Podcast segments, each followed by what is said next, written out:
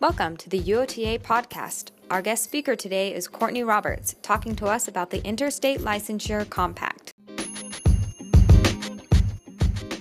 She says that she enjoys this position as she empowers the OT staff to provide the best patient care possible. Before we get started, I'd like to give you some background information about Courtney. She graduated from the Salt Lake Community College OTA program in 2010 and has spent most of her career working in skilled nursing facilities as she loves the geriatric population.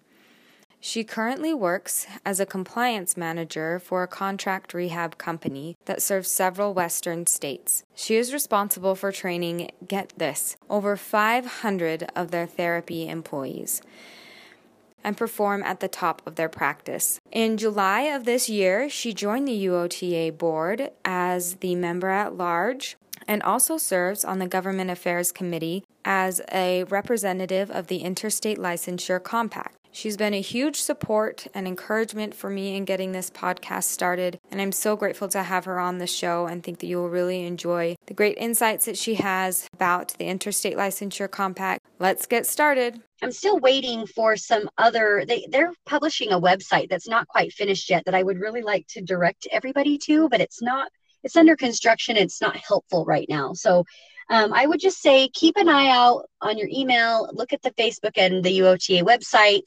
Hey, Courtney, how are you? Hi, I'm doing just fine. How are you doing? I'm doing well.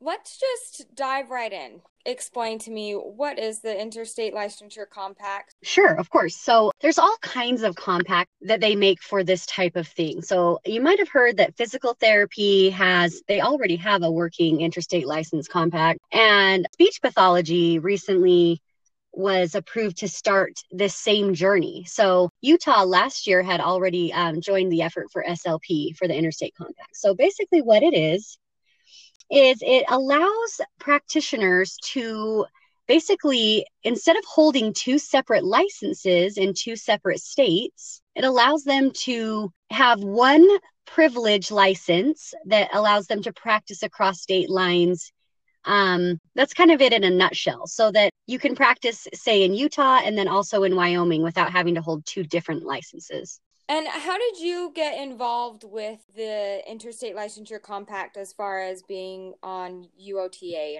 okay so uota has government affairs committee right?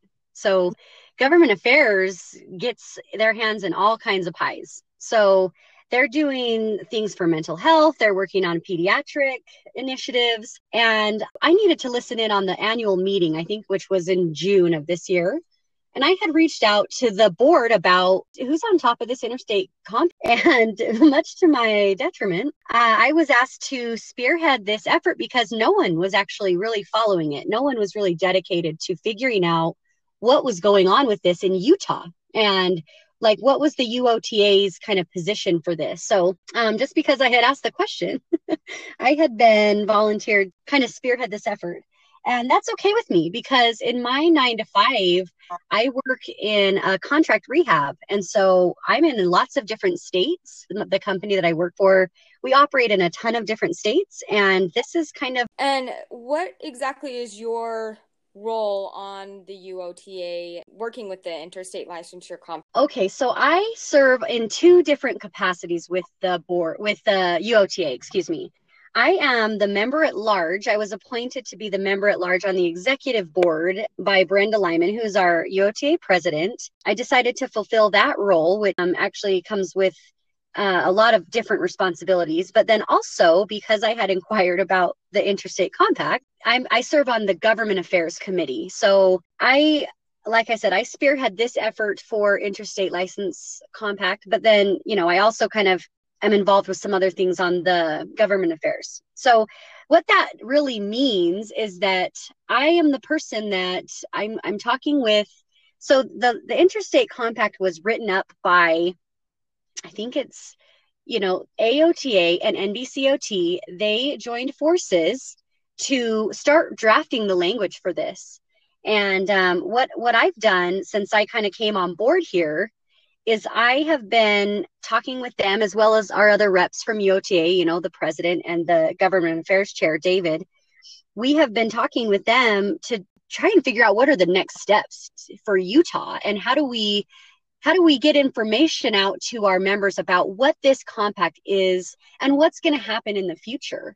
So i'm i'm kind of in charge of that effort in a nut just just to kind of give you an idea what's happened is they created some draft language which was kind of a preliminary language that um, they had for open comment and that that now is is done and they are drafting a final language to take to our legislative session in in January 2021 so UOTA has an interest in um, just kind of getting this information to the members so that the members know what it is. Because likely with the efforts of AOTA and the Centers for Interstate Compacts which is like a national government sanctioned center i don't know what else to call it it's just like a they're sponsoring this. They are mm-hmm. they're writing all the language and so it's going to go to the legislature in in the spring. And so we kind of just need our members to know what it is before it gets there and gets passed. Okay. Will members be able to have a say in whether it gets passed or not? Um, of course. Of course members can uh, make comments if they would like to. Uh, we yeah we're, we're open to that. But the comment period be, for the draft and everything is closed on an official level. But of course, yeah, we'll we'll take comments from the membership. Absolutely. Okay. So I know you said physical therapy has an interstate compact. Um, why did the AOTA decide to to draft this? What do they see as being beneficial with having an interstate compact? Well, so I think a big thing, there's a couple of main things. The big thing is um, it really will help ease the burden for people serving in a rural community, people that live in communities like right on a state line or on a state border. And uh, military families, especially, will benefit from this because military families often if your spouse or your significant other or or whatever the situation may be or even yourself i guess if you're an ot practitioner in that capacity you're moving every two to three years. And so if you move to a new state, that means you have to establish membership um, or excuse me, licensure in a in the new state where you're living. And then that means you have to fulfill all the continuing education requirements and you have to pay the fines associated with that state's licensure and um, they're trying to ease the burden for that and then as far as the rural communities and, and border uh, communities are concerned it's all about getting the services to the clients that need it. You know, if you're in a rural com- community like that, the best way to access those services might be via telehealth, and it might be from an OT practitioner just across the border in a neighboring state. We want all of the clients that benefit from our services to have access to those services. And so creating this compact really kind of helps minimize some of those barriers to getting those services. So that's kind of mm-hmm. why they decided to go forward with this. Okay. And when I think of like the interstate compact, I think of traveling OTs and yeah. them benefiting most, but the the rural communities as well as military were things that I hadn't thought of before. So with you saying that people in rural communities would be able to get telehealth with an occupational therapist just across the border, why would they choose to do telehealth for with an occupational therapist across the border as opposed to someone within their state? Well, that's a good point, and it doesn't necessarily have to be telehealth. Uh, I mean, like you said, I really like what you said about the traveling therapist. So, say, say you're a traveling therapist and that means that you're traveling. Let's just take the Four Corners area, for example. Say you're living in Arizona and you want to travel up to a clinic and see some patients up in, in Utah and Blanding, um, just across the border. Or, or you want to travel to New Mexico and see some patients there. So that's a, that's a really good point, actually, that, that you would be able to practice if you had that licensure privilege to go and perform even in-person services to those people in rural communities or if you work for a couple of school systems or um, nursing facilities or hospitals and you could travel that way. Um, you wouldn't necessarily have to choose an agency that was out of state to provide telehealth services but you know maybe maybe that's what would the only availability that you had at the time um, it just really depends. And as we go into the future, you know, telehealth is the future. So there might be, you know, more services provided that way even in the next 5 years. And those those mm-hmm. services mm-hmm. might be interstate. Okay. Could you see initially doing an assessment for someone in a rural community that lives just across the border and then them continuing treatment just via telehealth? Sure. I mean, I, who even knows? I mean, that seems like a, a model that might happen in the future. You know, they're calling it a hybrid model where you have some services you'll have one episode of care and some of the some of the treatment sessions might be via telehealth and then some of them might be in person so say you might see someone every other week once you see them in person and then the next time you see them via telehealth. It just really depends on the needs of the client. And it would just be great that our clients have the option wouldn't have the increased burden of carrying all those different state licenses in order to make it um, you know they need to be in compliance with those rules and regulations.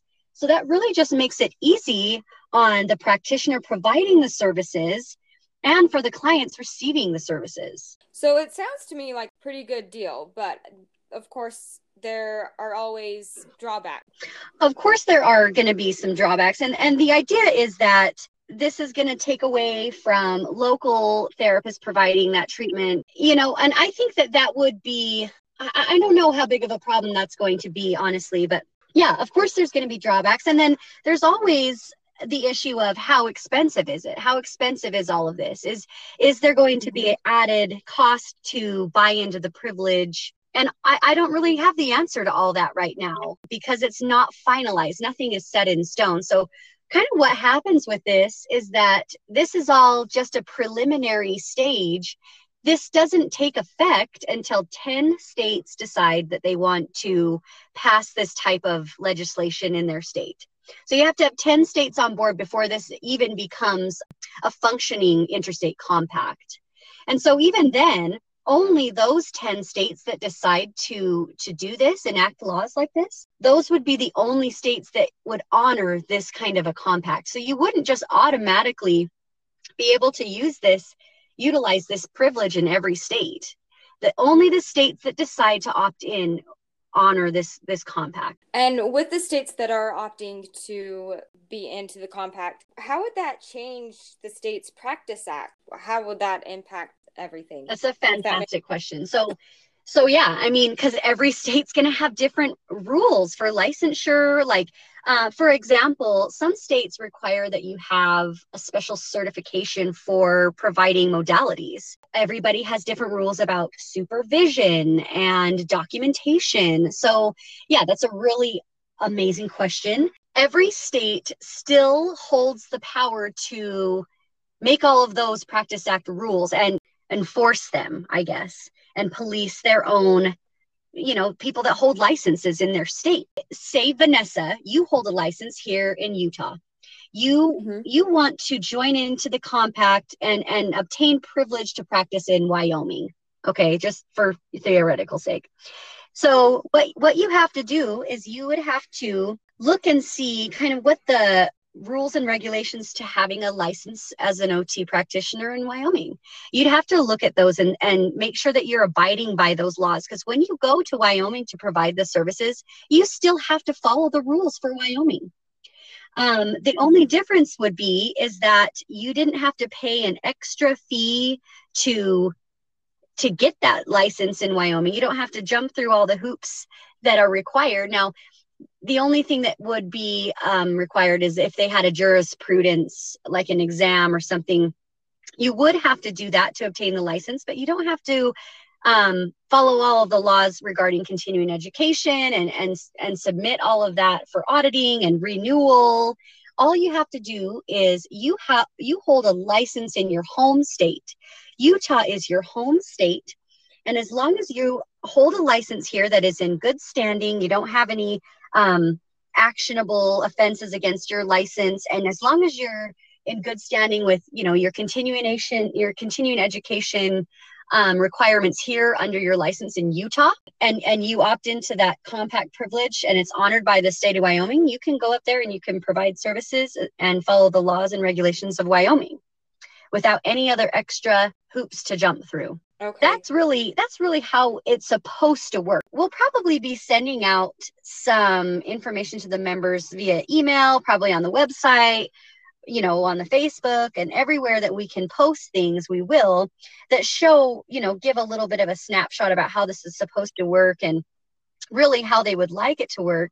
But this is all so preliminary that we don't really know exactly everything that's going to happen. Now, if that if it's a perfect world, that's what would happen with that is that it would just be a, an extra privilege that you could opt into if you decided to.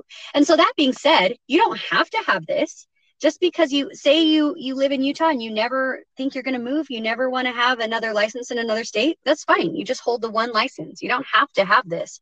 Just because our state has the option to have it doesn't mean you're required to opt in. Do you see it increasing current fees for getting just a regular license? Oh, because yeah. The- I mean, I I don't I don't have the answer for that. I hate to I hate to answer that because I I don't really know. I don't exactly know how the fee schedule will. I would imagine that there would probably be two separate um, options and that maybe they would have a, a cost difference, but I actually don't know for certain. Okay. Well, that sounds great. I think you answered pretty much all of the questions that I including the one about continuing competence requirements. So you would only have to do the continuing competence requirements for your home state. Am I understanding that right? Absolutely right. So it's it's just like maintaining your license like you do now. You know, you just okay. You you apply for a license and you know what the what the requirements are for it and you you continue to fulfill those requirements for your home state. And as long as you don't have any actionable offenses or anything that gets reported or you know, as long as you're compliant with all of that, you will and then as long as you're compliant with if you are practicing across into a into a privileged state you know you have to follow their rules too. So they you know they have the power to report your license if they find that you're doing something um you know unethical or you know out of compliance in in a neighboring state they can report you too. But as long as you follow the rules of your licensure in your home state then yeah you're you're good to go. And if this gets approved for Utah, do you know when all of this would start to take effect? I mean, so like I said, there the legislative session begins in January 2021 and I believe it goes until March. So the AOTA and the Centers for Interstate Compacts, they kind of join forces and, and they do have some vested interest in getting this passed here in Utah. And so they have hired some people to help them with that effort and they'll get some of our lawmakers on board and then yeah i mean after it passes i think it's kind of like what happened with the slp interstate compact last year is that they were able to get six states on board for that and last year's session and they need 10 states in order for it to be a functioning interstate compact. And so I think SLP is still waiting on states to join. And so I don't really know. So if if our legislator decides or you know if our if our state legislature decides to put this into law then we would have to see how many other states jump on board because we might have to wait a while for 10 states or more to to join this effort before it's actually a functioning compact. So so i don't know. I don't know if it will be this year. I don't know if it'll be five years. I'm not really quite sure just kind of depends on what states join and whatnot. Yeah. You have some states, I think for physical therapy, they have, and don't quote me on this, but I believe they have about 28 or 30 states that have joined their interstate compact. So they, they have not all 50 states want to be a part of this. Um, I know historically uh, states like California want to maintain autonomy over their licensure. They don't they don't like this type of uh, legislation, and I don't know if they will ever be supportive of it. But states like mm-hmm. ours that tend to be have a little bit more rural communities, and um, you know we have some a lot of clientele that live in those rural places that could use the services.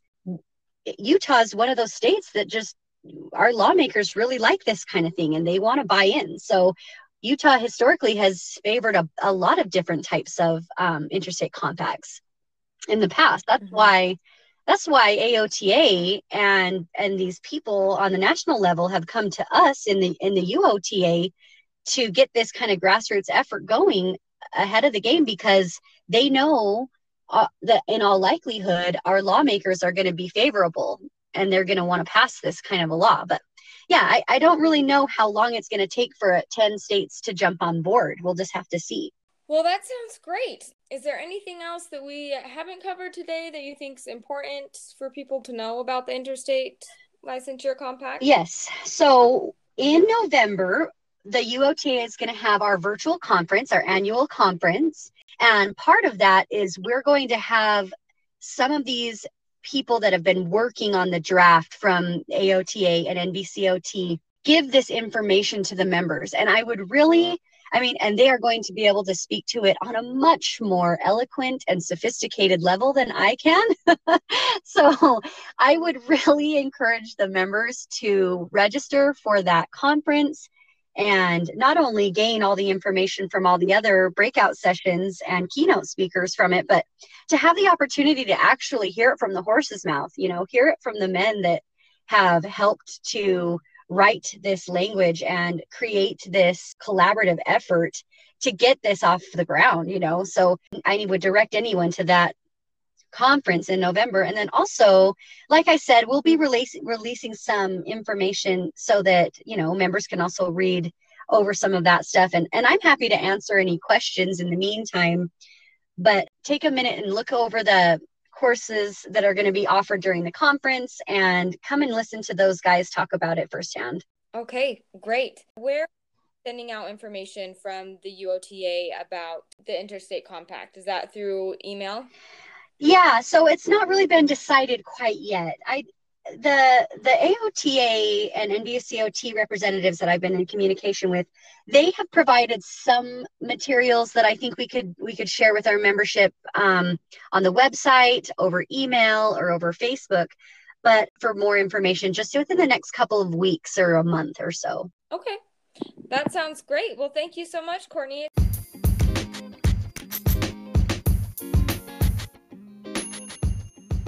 That's all for today. Thanks for listening. My name's Vanessa Russell, and I'll catch you next time on the UOTA podcast.